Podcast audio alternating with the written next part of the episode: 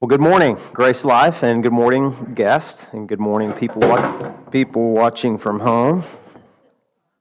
It's okay. The green light's still on. That's got to be good, all right? Go. My name's Tommy. I'm uh, the lead pastor here, and it's a joy to be in the book of Romans with you again. Been waiting on this for a while. I know most of you have been waiting on this too. When are we going to get back in Romans? We took a break for Advent, and hopefully it was a helpful break. It was a good break just to contemplate the glories of the incarnation and the unspeakable condescension that Jesus accomplished when he became a man and lived a perfect life and died for rebellious sinners like us. Um, but we're back in Romans 12 today, and I want to start by praying, and then we're going to just cover two verses today. We're not even really going to cover both verses. In fact, we're not even going to cover all the first verse. But today's kind of an introduction. I know. I know. It's, we'll be done with Romans by the time I die, maybe. We'll see. Um, but let's pause and let's pray and let's ask for God's help because we always need it, don't we? I, I love the verse Matt uh, referenced earlier. Apart from Jesus, you know, we can do nothing, not a few things, not some slight things. We can't do anything. So let's together abide in Him. Let's draw near Him together. Lord, help us to draw near you. You remind us every day of our insufficiency, like the verse that Christy quoted. Um, your strength is made perfect in our weakness, Lord. And we feel that, we see that sometimes more clearly than we do at other times, God. And uh, our frailties, being human, Lord, just uh, being reminded again of we exist in, in a fallen body on a broken, cursed planet. And everywhere we look, we see effects of the fall. We see sin or, or indirect consequences to sin, and we feel those, we experience those, Lord. And Yet we are reminded that you came into this broken, fallen, sinful planet, Lord, and you became like one of us, except without sin. And you're our high priest. You're sympathetic and compassionate to our weaknesses. You have walked where we've walked, Lord. You've experienced what we've experienced, and yet you were victorious. So today we remember, Lord, that, uh, that you understand. You see us, you understand us, you know us, and you know what we need. And, and God, I pray you would help us to, to have our minds opened up and our hearts opened up to the truths and the powers and the beauty and the reality, glorious reality uh, of these verses, what they teach us, Lord. And I pray this would be a great series for our church, that we would learn what it means to offer ourselves to God, and that we would have the proper motivation and foundation and the grounds to do that, and to do it in a way that pleases you, Lord and it's going to be transformative. I pray all this in the powerful name of Jesus. Amen.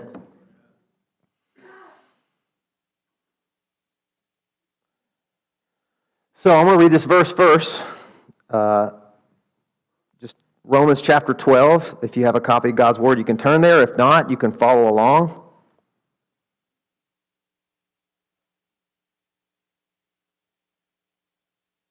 Romans chapter 12, verses 1 and 2.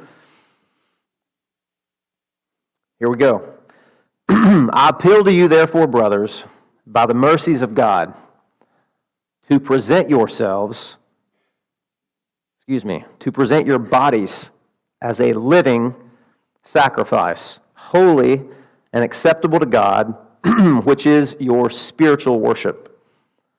Verse 2 Do not be conformed to this world, but be transformed by the renewal of your mind that by testing you may discern what is the will of God, what is good and acceptable and perfect. Now, in talking to some of you about this passage, I've learned from quite a few of you actually that this verse, and I just heard it again from Christy, this verse represents kind of a, a milestone for you, a benchmark, a time of clarity maybe, a time where you grew deeper in your understanding of what the gospel is, what God requests of you or the power that you need to accomplish that, and that um, it's kind of like a wallpaper for you. And you wouldn't be alone. Lots of people can pinpoint a time of dramatic change in their life. You know, one of those people was the lady who wrote the hymn we sang earlier. Um, I consecrate myself to you. Her name was Frances Havergal, and she was converted when she was 14 years old, and she figured out that God had given her a really sharp mind And like most people who are intelligent and sharp, she wrestled and struggled with what to do with that. And uh, there was a breaking point when she was 14, and she gave literally everything to God. She sold all her jewelry, and she gave the proceeds to the Mission Society, local Mission Society in the city where she lived in England. And uh, then she went on to study, and this is so cool. This was in 1874, I think. She studied and learned six foreign languages, including Greek and Hebrew. Not bad, yeah. I was kind of like, I read that, I'm like, oh man, maybe I'm not crushing it the way I thought it was. Barely speak English, you know. and then she went on to write 100 hymns, you know, in her spare time. 100 hymns. And she wrote poetry and she did a lot of other cool stuff, and she realized she was really a gifted evangelist. God gave her just a winsome personality, and He gave her a way with people. So she began to see, you know what, my life is to be lived on mission for Jesus. And uh, one night, when she went and visited a house, and there were a lot of unbelievers there, and the mother came to her, and she said, Will you please speak to my two daughters? They're really far from the Lord, and we're just at a loss to know what to do. And she prayed and she talked to those two daughters, and, and before midnight, both of them had pledged themselves to Jesus and, and given their lives to Him. And she was so overjoyed. She laid in bed. Don't you love the cool stories behind songs? Those just aren't created in a vacuum. They're, they're poetry, they're an expression, they're art. That's what music is. It's art. She laid in bed, and this hymn just came to her. She wrote this hymn before she drifted off to sleep at midnight, and it's become probably her most popular hymn. And uh, can, I, can I just, again, I know he's saying this. Let me, let me rehearse some of the words here, but it came from a meditation in her bed after using her gifts for God's glory, her meditating on this verse, especially verse 1, which is offer yourself to God. The word is present your bodies. We'll talk about the body part next week. That's synonymous with give your whole self to God. Give everything, not just your mind, not just your spirit. Give your body Give your life, give your time, give your talents, give your intellect, give your schedule, your checkbook, your calendar, all of it to Him. But the, the, the language in this verse is kind of priestly. This would have looked back, Paul's looking back to what a lot of people would have understood in that day an Old Testament um, burnt offering. It wasn't a, a sin offering, it was a, a thank you offering and you would present it. You would go to the temple and you would present that. You would offer that up to God. So she's in bed rehearsing this, and these are the words Take my life and let it be consecrated. That means presented, offered, set apart, and offered to you. Take my life and let it be consecrated, Lord, to thee. Take my moments and my days, let them flow in endless praise. Take my hands and let them move at the impulse of thy love. Take my feet and let them be Swift and beautiful for thee. Beautiful are the feet of those who bring the good news, right? Take my voice and let me sing, and she could sing too. Always only for my king. Take my lips and let them be filled with messages from thee. Take my silver and my gold, not a mite would I withhold. She doesn't mean the insect mite, it's different kind of mite there. Take my intellect and use every power as thou shalt choose. Take my will and make it thine. It shall no longer be mine. Take my heart, it is thine own. It shall be thy royal throne. Take my love, my Lord, I pour. At thy feet, its treasure store. Take myself. So she's summing it all up here. Take me, take all of me, and I will be ever only all for thee. I can't think of a more beautiful poetic expression and summary of Romans 12 than that last line. Because she's basically rehearsing what Paul said. She's saying, Take all of me, all of it, my entire life, everything, my whole self, and give it back to you, give it back to you, Lord. I'm, I'm not my own. I've been bought with a price. I belong to you. I am in your kingdom. I'm in your family. I'm your possession. I'm your servant. I'm your bond servant. I know the word slave carries some offense to it, but that's what doulos really means in the Bible. We're slaves of Christ. He's a much better master, isn't he? So that's what this is talking about. And probably more than a few of you that I even know about can chart back milestone and like a change in your life to Romans chapter 12. And there's some reason for this, man. This is a really powerful verse. It's a hinge verse. It's like a threshold from all the deep, rich, profound theology about who we are in Christ, what God has accomplished for us through Jesus, and then how that translates into a changed life. Old things have passed away, and behold, take note, all things become new. What does that new life look like? What shape does it take? How does it mold us and form us and fashion us? What do our relationships look like? How do we suffer? How do we face death? How do we handle criticism? How do we relate to the government? How do we handle other Christians in the body of Christ who have different convictions than we do? Not just maybe second tier, third tier theological convictions like when is Jesus coming back, uh, but other things like should we celebrate holidays? Should I take my kids trick or treating on October 31st? You know, we may smile and laugh at that. You know, that's split churches before. And this gives us in chapter 14 specifically instruction. How do we handle those things? How do we relate to the world? Do we withdraw and huddle behind the pulpit and say, I was waiting for Jesus to come back? Or do we get out there and engage? How do we do those things? Well, Romans 12 through 16 answers those questions. Romans 1 through 11 was simply foundation and roots for all of that. So I know that there's probably, this is an oversimplification, but there's probably two types of people out there and watching from home. Two types. There's the Romans 1 through 11 type. Man, you live for theology. You got like a Martin Luther coffee mug or something, right? And you love doctrine. You love doxology. You love, man, to study systematic theology and biblical theology. That gets you up and alert and awake. You could talk about it till Jesus comes back. In fact, you are, right?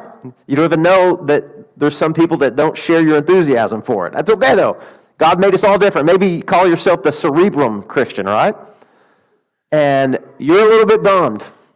Let's be honest, you're a little bit bummed, man. You're, you're, you're not saying goodbye to theology altogether because you never say goodbye to theology in Romans, right? But you're saying farewell to a lot of the deep, rich, pregnant theology with the gospel from the first 11 chapters. And now there's commands. Did you know that there are 39 commands in Romans chapter 12? 39. That's like, you know what a command is? It's an, um, there's three types of sentences we learn in elementary school, right? Declarative, interrogative, and imperative. These are, this whole chapter, man, is like rich with imperatives.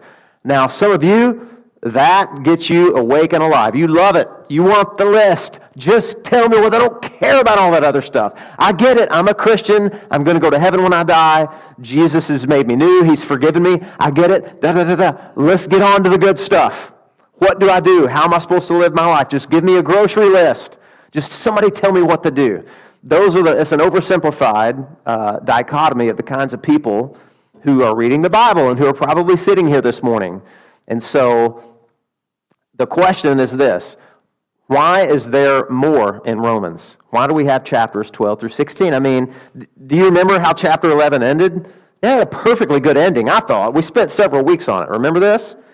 yeah, I know. Haha. Several weeks is an understatement. Well, check this out. He says, For who has known the mind of the Lord, who has been his counselor, or who has given a gift to him that he might be repaid? And then check this ending out, man. Can you get any better than this? For from him and through him and to him are all things. To him be glory forever. Amen. It even says amen. It's like that's the Baptist punctuation mark, right? I was like, we're done. Let's go read at Cracker Barrel. Why are there five more chapters? Well, I want to give you just three, just because I want, I want to help you. There's three reasons. Number one, because, you know, that cerebrum part of you may feel like Peter did on the Mount of Transfiguration. You're up high on the mountain, you're with Jesus. He's revealed himself. He's pulled back the arms of his flesh and shown you his glory, the Shekinah glory, right? And you're like, oh, Lord, this is so good. Let's just stay here. Let's just build, I'll just build three tabernacles. No need to go back down there from the mountain. I like it up here in the theological atmosphere, right? And so some of you are like that, but we, we got to go back down the mountain. And here's why. Here's why. Three reasons. Number one, the Bible goes on. the, there's five more chapters, and we go where God leads us, right? We need these five chapters or they wouldn't be there. The Bible says all scripture is what? Profitable. That's right.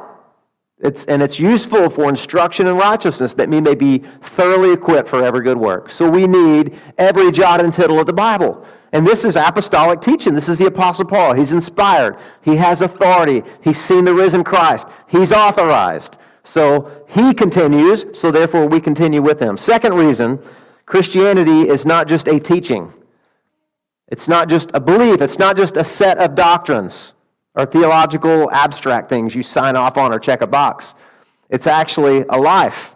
I mean, we've called this entire study in Romans engage, right?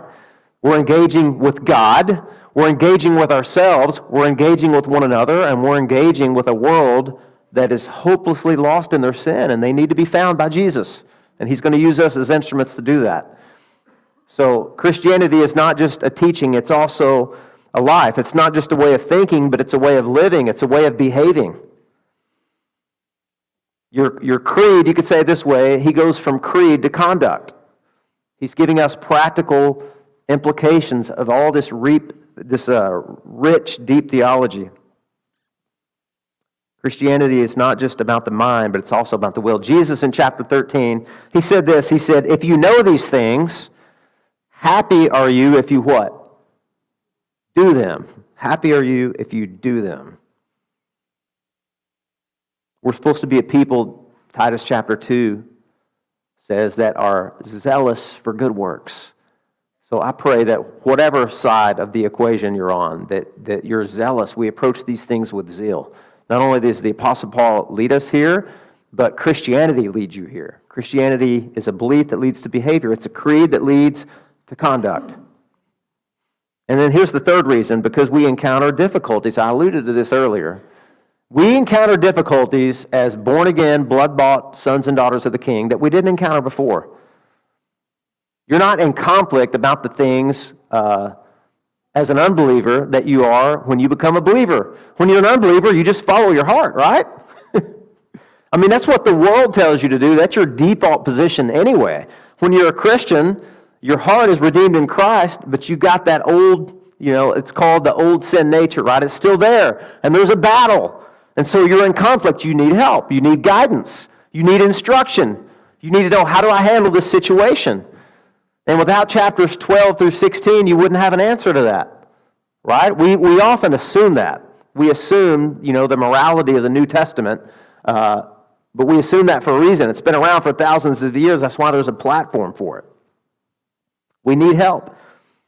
Like I said, how do we relate to one another? How do we relate to a government if we're not in agreement with the government? What do you do then? I mean, here, check, we talked about this in staff the other day. I love our staff meetings. So, if marijuana becomes legal in Florida, right? If it becomes legal and, and you're presented with an opportunity to do it, then what? It's not a, because so often we fall back on Romans 13, right? You got to obey the government. What if the government says, hey, you know what? You can, yeah, I don't care. If you're not even 21, you can drink. Uh, if you want to smoke weed, go for it. If you want to have an abortion, go for it. So then what, what do you do? How do you know what to do? I mean, hopefully you're not trusting in the government to tell you what's right or wrong, right? I mean, we're long gone from that. The moral ambiguity there is laughable. So what do you do? Well, that's why we have Romans 12 through 16. It's how we, that's why we have Ephesians 4 through 6. It's why we have a lot. If you read the New Testament, you're going to see a pattern. You're going to see theology and doctrine, and specifically gospel doctrine, taking you deep, deep, deep into the Mariana Trench of what Jesus has accomplished to rescue you. And then you're going to get some practical outworking of that. Because Jesus did this, or because Jesus did that, let me use proper grammar. Because Jesus did that, your life can and should look like this. That's a pattern of teaching you see in the New Testament. And it's helpful. We're wired that way, man. We need motivation for doing the things we do. That is so important. In fact, if I could just summarize today in one sentence, it would be this Why you do what you do as a Christian is not only just as important as what you do, I would say this it's more important. God cares about what motivates you to live the kind of life you live for Him. It matters. In fact, you could have two people, and I'm sure there probably are, two people in this auditorium, and they are both seeking to live a life that pleases God. They're trying to read their Bible. They want to. They're trying to obey Jesus. They're trying to give themselves to Him. They want to pray. They want to read their Bible. They want to share Christ with others. They want their life to come in alignment with the Bible. But they are both doing it for completely opposite reasons. Completely, I would say radically different reasons. One of them is doing it because they have assurance that Christ died for them, that nothing can separate them from the love of God in Christ Jesus. and that they're anchored, they're secure, they have hope. They're doing it out of gratitude. You could say it that way. The other person is doing it because they're scared to death. Christy mentioned this just for a little bit, right? Sometimes apprehension and anxiety can boil out of this. They're not really secure in their understanding of what Christ. It doesn't mean they're an unbeliever. They could be. They could be. But the natural default position of the human heart, we're wired toward works righteousness. We think in terms of accounting, you know. Wages earned. If, if we want God's favor and His love, we got to work. So you got the one over here working out of gratitude, and they're secure, and they're anchored, and they're happy. And the other one is so paranoid and insecure. They're trying to work up favor. They're like, man, I got to have a good day. I got to have a good week, or God's going to get me. They're afraid. You could say it this way this one is obeying um, because this one is obeying because Jesus died for them, and, and they have God's favor. This one is obeying because they want God's favor and they're trying to work towards it. This one's working from assurance, this one's working for assurance. Let me ask you a question. Are the, which, which one of those is going to have a more enjoyable Christian experience? Well, you know the answer to that. We're going to come back to that.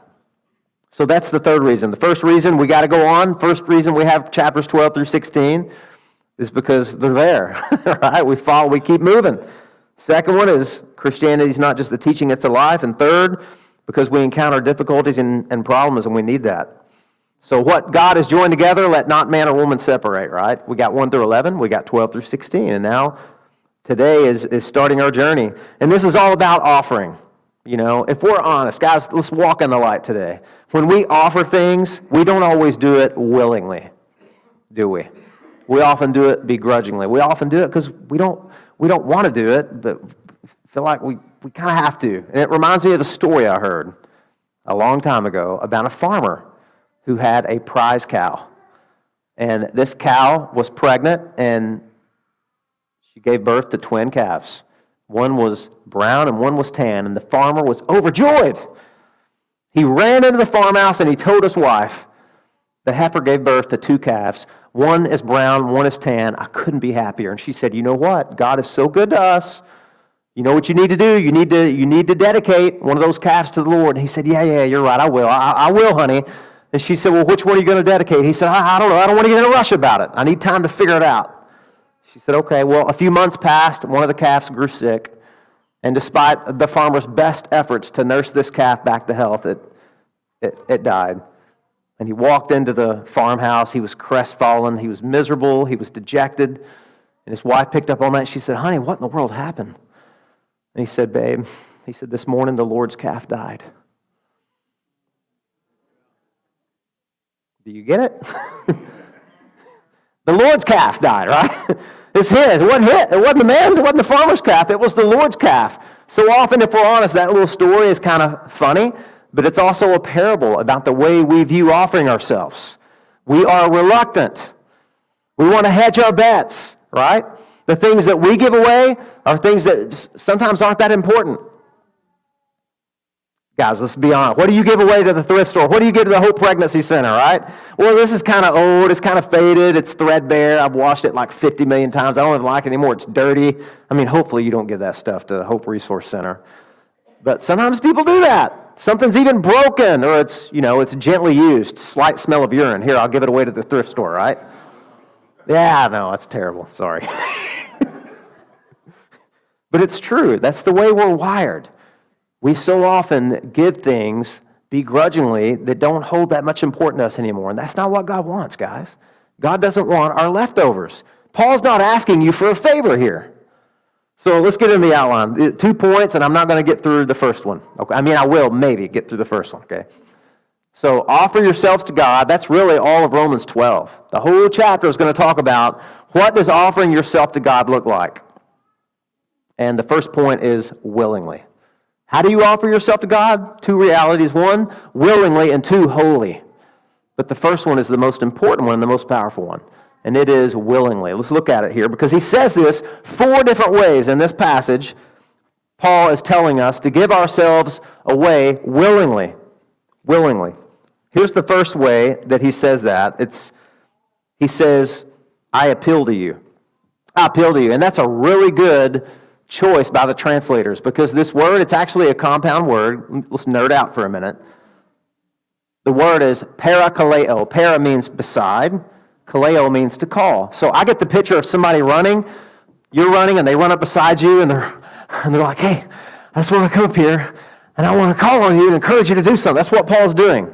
He's an apostle, he's got authority from God, but he's not yelling, he's not making a distant request. He's not throwing down the hammer. He's not strong arming you or twisting your arm. This is a, an appeal. This is a gentle appeal. He is arguing with you, but not in, a, in an aggressive or a militant sense. He's calling alongside of you, and he's appealing to you gently as an apostle to do this. So I appeal to you, therefore, brothers, by the mercies of God, to present your bodies as a living sacrifice, holy and acceptable to God, which is your spiritual worship. Now, here's the other three ways he does this. The first one is he says, therefore. Therefore. Whenever you see the word therefore, you need to ask yourself, what is it? Therefore. Yeah, here's a good one. You remembered. So he's looking back, as I've said before, he's looking back to all these 11 chapters that have gone on before. And he knows that if you look back and you understand the arguments that he has made, that you understand exactly what God has done for you in Christ. You know that he has purchased you, He's justified you. He's redeemed you. He's forgiven you. He's given you a new identity. He's given you assurance. He's given you comfort. He's given you stability. He's anchored you. Nothing can separate you, and you've got glory coming to you. You can't lose. You're more than a conqueror. He knows if you understand that, then your response of offering yourself to Him will be a joyful and a willing one. A willing one. It won't be begrudgingly. It won't be half-heartedly. You won't be stingily just trying to you know, he won't be, God won't be trying to pry your fingers open. It will be a thank you offering. It's not a guilt offering or a sin offering. That's already been presented by Jesus and it's been accepted by God. This is your thank you offering, an offering of gratitude. So this therefore looks back. Listen, Romans 12 through 16 is built upon something, right? And it's built upon the foundation of what Jesus did for you. And it's a deep and a strong and a powerful foundation, right? We need that. We need that. You could say this Paul knows that in order for us to offer ourselves up to God willingly, we need to be in a position where we can see who God is and what He did. And man, does Romans 1 through 11 put you in that position. You are on top, as we said at the last part of that section. It's like a vista mountaintop view. He's showing you all the glories of what Jesus has done for you. And this is an on ramp for you to respond. This is your appropriate response. So the appeal, the therefore, and then he says by the mercies of God. The way he summarizes all of chapters 1 through 11 is, is by the word mercy. And it's in the plural, the many, many, many mercies. I mean, how could we could spend the rest of the sermon and we won't. We already done that. Rehearsing all of the mercies that God has shown to you because of Jesus. One of them is this you're sitting here right now, and hopefully you're filled with hope and assurance. You're not in hell. Is that a mercy? It's not a small one. That's a biggie. That's a big one. Because if it, if it were not for Christ, that's exactly where we would be. We'd be in hell, and, and God would have done us no wrong. We were born in sin. We were born in rebellion. We were born. There are none righteous, no, not one. All of us have turned aside. We've all ran away from God as fast as we could. We're thankless. Chapter 1 tells us that. None of us were thankful to God. We're idolaters. All of us put something, grab something that God created and usually gave us as a gift. We abuse it, pervert it, and put it at the center of our life and base our whole identity and existence around it. We say, my life doesn't have value and meaning unless I have this thing. And this thing is not God, it's something else. And yet, still, God came to us and rescued us, opened our eyes, redeemed and resurrected our heart, and revealed himself to us. So it's the appeal that helps us to be a willing, give, give ourselves a willing offering. It's the therefore, it's the mercies, and then here's a really powerful one. And unfortunately, rarely do I disagree with the ESV. And who am I, man? I'm just a dummy from Arkansas. Um, I'm not a Greek scholar, but from the resources that I've read and, and the word that's used here, um, spiritual worship is pro- probably doesn't give us Westerners the best idea of what Paul is saying here. Because the word for spiritual is actually uh, logikos. What's that? What do we get from that word? Anybody know? Logic, right. So some translations say it this way Present your bodies a living sacrifice, holy and acceptable to God, which is your logical worship. One translation says this it's your reasonable response to what God has done for you in Christ. And here again is this is the most powerful leveraging tool to me to understand why should we willingly, joyfully, cheerfully offer ourselves to God because listen, God doesn't get any glory from from reluctant or begrudging offerings, does he? He loves a cheerful giver. We use that for money, but you know what? God loves a cheerful giver when it comes to your life. He wants you to freely and joyfully and gratefully offer yourself to him. And what Paul is saying here is it's the most reasonable thing in the world for you to do to willingly offer yourself to God when you see who He is, what He's done for you, how far He's brought you. And man, I love that. That is powerful. That is powerful. In fact, one translation says this Take your everyday, ordinary life, your sleeping, eating, going to work, and walking around, and place it before God as an offering.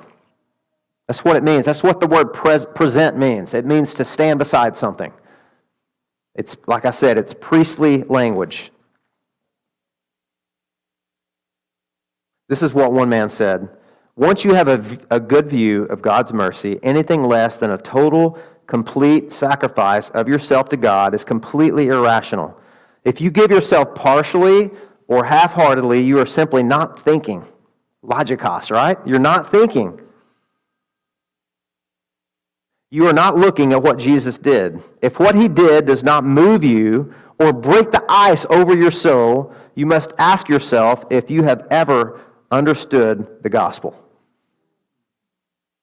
So, what Paul does is the last 11 chapters, he's given us a really, really good view of what Christ has done for us. And like I said, he did the same thing in Ephesians chapter 4. The very end of that chapter, there's a similar doxology and an amen.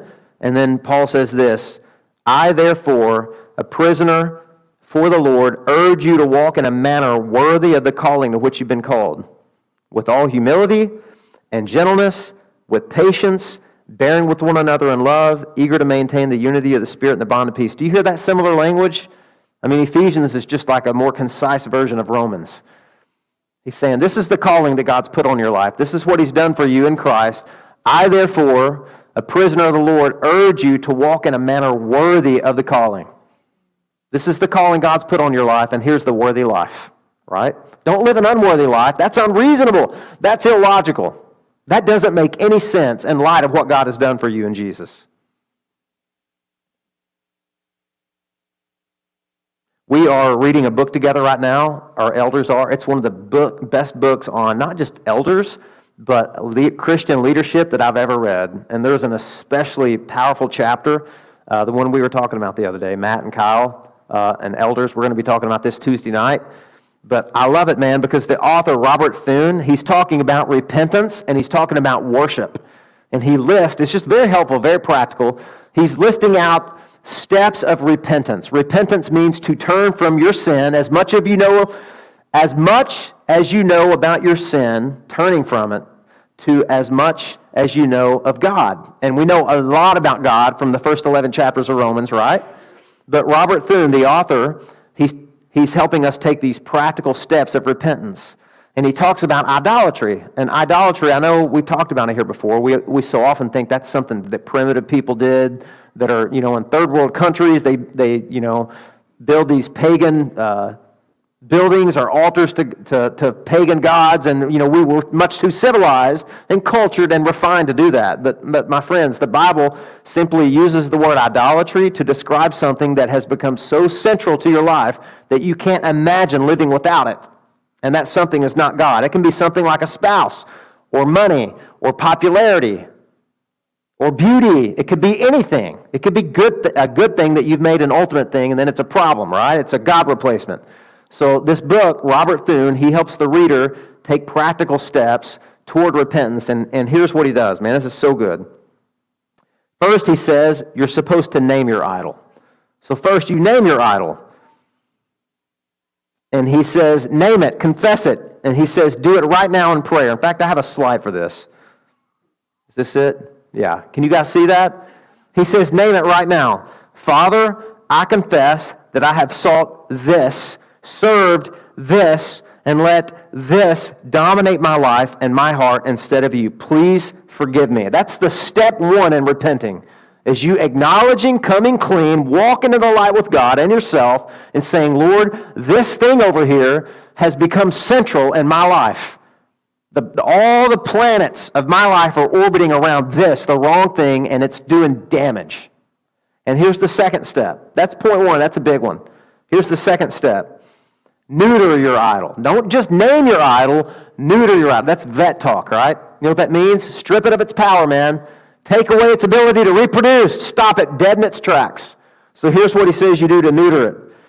You, you show how weak it is. You say, God, this idol cannot deliver what it promises. It fails me time and time again. It has not done for me what you have done.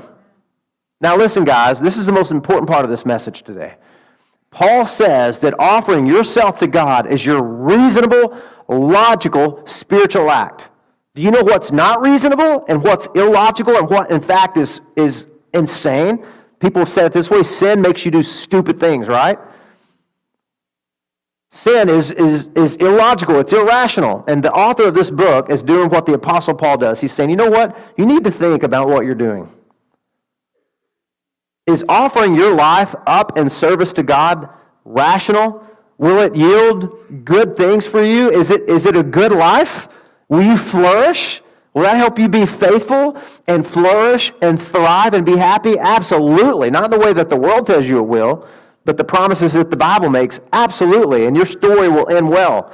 Idolatry and sin and rebellion and disobedience and idolatry, on the other hand, how illogical are they? Well, you got to think deeply about that, and Paul wants you to do that. That's why this author is saying, hey, even do it out loud. You want to radically repent? Take these steps. Do it out loud. Say, Lord, I'm an idolater, and this thing, I'm going to name it. This thing has become central. And maybe it's your safety. I don't know. Safety's a myth, isn't it? We can feel safe in an asteroid. I'm so, I don't want to make you apprehensive if you struggle with that kind of thing. You know, safety's a myth, guys. It's appointed unto man and woman once to die and then to be judged, right? The day of our death has already been appointed by God.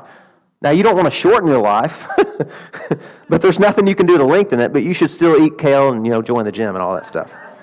Another sermon for another day. Sovereignty, responsibility. The, the point that I'm making, though, and what Robert Thune makes is you need to talk, talk to yourself and talk to God, like Psalm 42. Why am I downcast, O my soul? Oh, because I'm, I'm committing idolatry here and it's wrecking my life. So I'm going to name it, I'm going to neuter it, and then here's the best part, man. Where am I at here? Third step, and it's up there. You can, you can read it with me. He says this. Um, this is replace your idol. This is the worship part. This is where you appreciate, rejoice, and rest in all that Jesus has done for you. And then he invites the reader to pray. He says, Right now, meditate on the beauty of Jesus and thank him for the specific ways that he succeeds where your idols fail. Guys, this is such a helpful exercise. When you're thinking about sin and you're being tempted, and you've gone there before, this can really help you. This is a gift, this is a treasure that the Bible gives you this. And he, this author is just pointing that out. You can say, for instance, Jesus, you are my salvation. You are my righteousness. You are the only one who never fails me, who will never leave me, and who can truly satisfy me. The idol of blank promises me blank, but it fails to deliver. That's why it's illogical. That's why it's irrational. That's why it doesn't make any sense for us to keep doing it. But our hearts, we, we, we're drawn to that, right? Thank you that you alone are the one who can give me that. Thanks for these specific promises in Scripture. And then he says, identify specific promises that counteract your idol. You know what you're doing here? You're just fighting temptation and sin with greater promises of the gospel because every temptation and sin promises you something, just like the Garden of Eden, right? Adam and Eve stood in front of the tree of the knowledge of good and evil, and the serpent whispered to them, Hey, this sure does look good, doesn't it? You do you. You follow your heart. You be you which is the cultural narrative that we hear today, right? Follow your heart. The Bible never says that. The Bible says, keep your heart. Keep your heart with all diligence, for out of it flow all the issues of life. All of it spring all the issues of life. Proverb 4:23. But the world tells you to do the world says be true to yourself and Jesus says deny yourself. There's a better way. There's a better way. So I love this book. I appreciate this book. Mike McKinley, uh, if you take this for temptation from the enemy too, how do you handle temptation from that when that moment the pressure starts mounting? Again, this can be useful. Check this out. Mike McKinley has a humorous illustration about what would happen if Satan told us the truth when he tempted us. I mean, he's a liar. He's never going to do that, ever. But if he did, wouldn't it be interesting? Check this out. It might go something like this Satan, you should cheat on your wife with that good looking girl at the office. Person, I don't think so. It's wrong, and I would hurt my wife. Satan, fair enough, you make a good point. But look, I've run a cost benefit analysis for you, Satan says. Here's what I've come up with benefits a few moments of physical pleasure. That's it. Costs disobedience to God, erode your communion with God, ruin or possibly even end your marriage, humiliate your wife, mess up your kids' lives, publicly humiliate and expose it might cost you your job. It might mess up your coworker's life. Diseases? Question mark. Dishonor and disgrace on your church and wreck your witness to others. Person. Yeah. Wow. Um, no thanks then.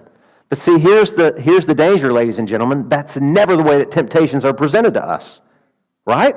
They're presented as logical. They're presented as an impulse that you deserve. You deserve this. Go for it. Get it. This is your, you know, your best life now. Grab it while you can get it. You only live once. Live your truth. You be you. Be true to yourself. This is the Apostle Paul helping you fight against that and say, no, those are all illogical, they're irrational, and they're going to end in disaster. In contradistinction to that is this instead, offer yourself up to God. Because look, those idols, they're never going to serve you. All they're going to do is take, take, take. That's why false worship also has priestly language. What do you do to idols? You serve them, right? You sacrifice to them. What, what do idols take? They take your time, they take your attention, they take your life, they'll take your, your best resources. And you know what they'll give you back? Nothing. Heartache. That's what they'll give you. Jesus, on the other hand, he's the ruler who came to what? serve. No other king ever did that. No other king ever did that. We sing about that at Christmas, right?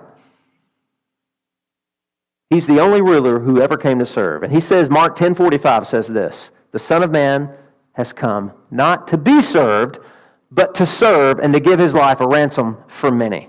So those idols aren't going to serve you, man. They're going to call you to serve. I got my career here and I just want to serve it. Well, your career will take your entire life. It'll take your family, it'll take your kids, it'll take all your money and your time, it'll take your life if you let it, right? Jesus, on the other hand, serves you. He gives to you. He gives you life. He gives you security. He gives you salvation. He gives you joy. He gives you resources. He gives you strength. He gives you assurance. I mean, the list is that we could rehearse it all day. And that's what that author's trying to help you. That's what Paul's trying to help you do. This is your reasonable, rational service. This is the only thing that makes sense if you're a thinking person. That's why we need Romans 1 through 11. If you just start your Christian life with this list of 39 commandments, you're going to flop. You're going to run out of gas really quick. You're going to be like the person I remember when I ran track in high school. And we were just about to run, and we knew that the same person that ran the half mile runs the mile. My coach told me, You see that guy over there?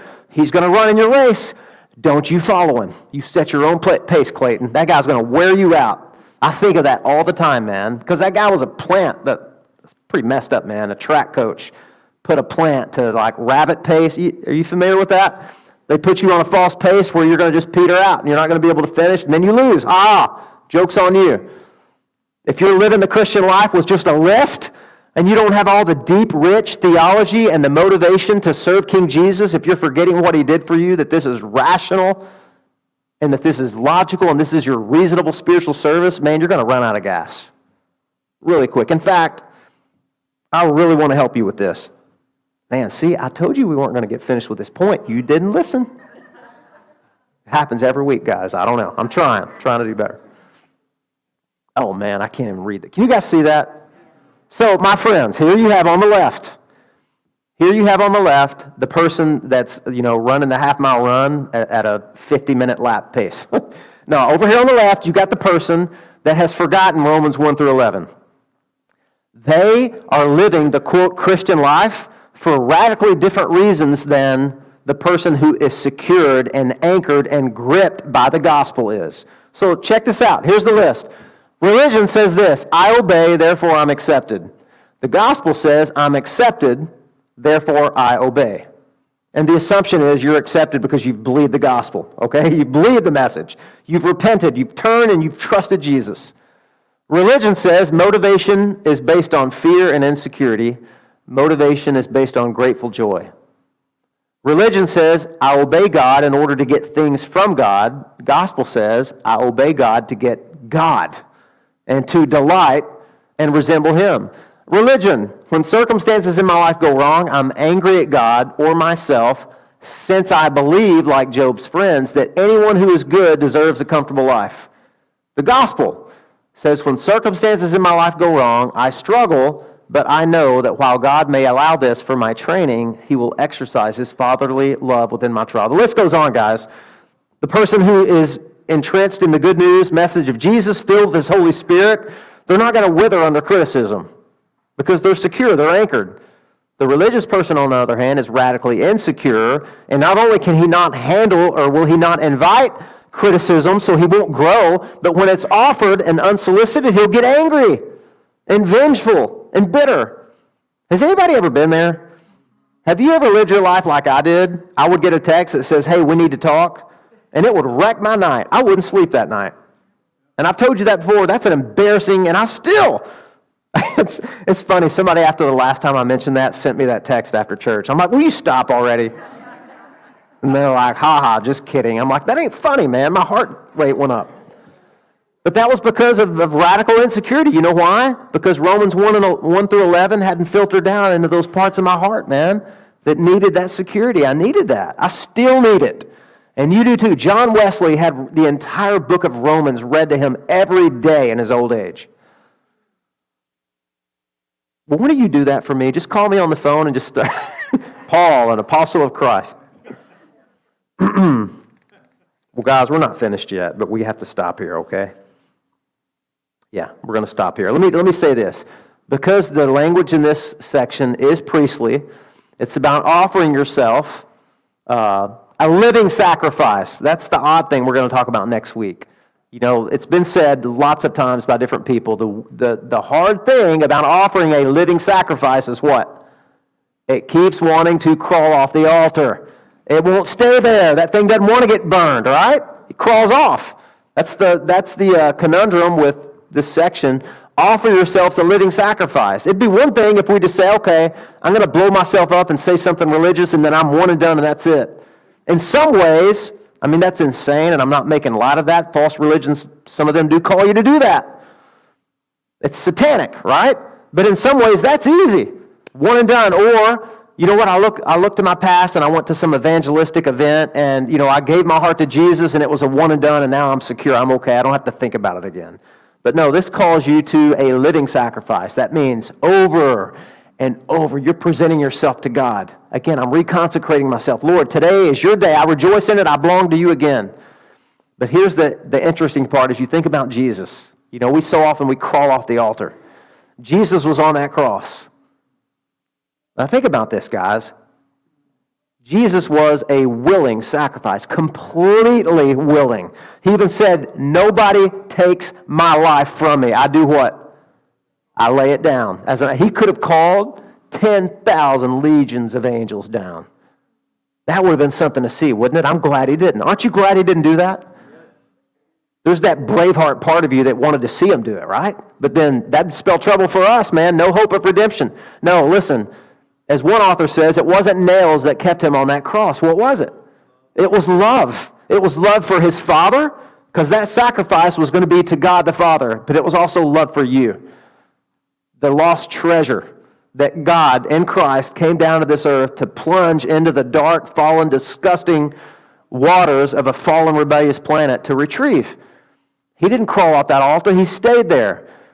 And it was willing and it was completely consecrated. He was the lamb without spot, without blemish. Perfect sacrifice. Because God, listen, in the Old Testament, you brought your best, you brought your perfect. You didn't bring anything that was slightly or gently used and smelled of urine, right? You brought the best, brought the best to God, and Jesus was sinless in word and thought and in deed. So, man, aren't you thankful as you think of offering yourself a willing sacrifice? The only way you are able to do that, and the, and the most powerful motivation, is that Jesus did it on your behalf. He secured for you a merciful life by securing for you all those mercies of God by dying in your place. Aren't you grateful? Let's pray. Lord Jesus, help us to have grateful hearts Help that to translate into willingly offering ourselves to you every day, God. And maybe today is a sermon and a reminder, a message for somebody that's here or somebody watching from home, and Lord, their life has just drifted from one failed idolatry experiment to another. Maybe they don't even know why they came today, but here they are, Lord, and this message has confronted them and challenged them. And just remind them this is a gentle, loving appeal from an apostle. He's coming alongside and calling on them to reconsider the path that they're on. The way of the sinner is hard and it ends in tragedy and it's unreasonable and it's illogical and it's and it's filled with rife and rife with confusion and heartache and conflict and it's going to end tragically. I pray, Lord, you would call them back today. Would your Holy Spirit roam in this place, Lord, and find hearts that are just barely clinging because they haven't been grounded properly in the good news of the gospel, what you came and finished and accomplished on our behalf, Lord. I pray that you would do that today, right now in this moment, that you would fill hearts with, with hope and ground them in assurance, Lord. Remind them that you love them, that you have loved them with an everlasting love, and that you're not going anywhere. You've seen the worst. You've seen the worst and the deepest and the darkest part of their life, their history, the skeletons in their closet, Lord, and you're not going anywhere. You're ultimately committed to them, radically committed to them, Lord. And may they, in response to that today, radically commit themselves to you, Lord, not as a favor, not begrudgingly, but cheerfully, obediently, lovingly, reasonably. I pray all these things in, in the powerful and beautiful name of Jesus. Amen.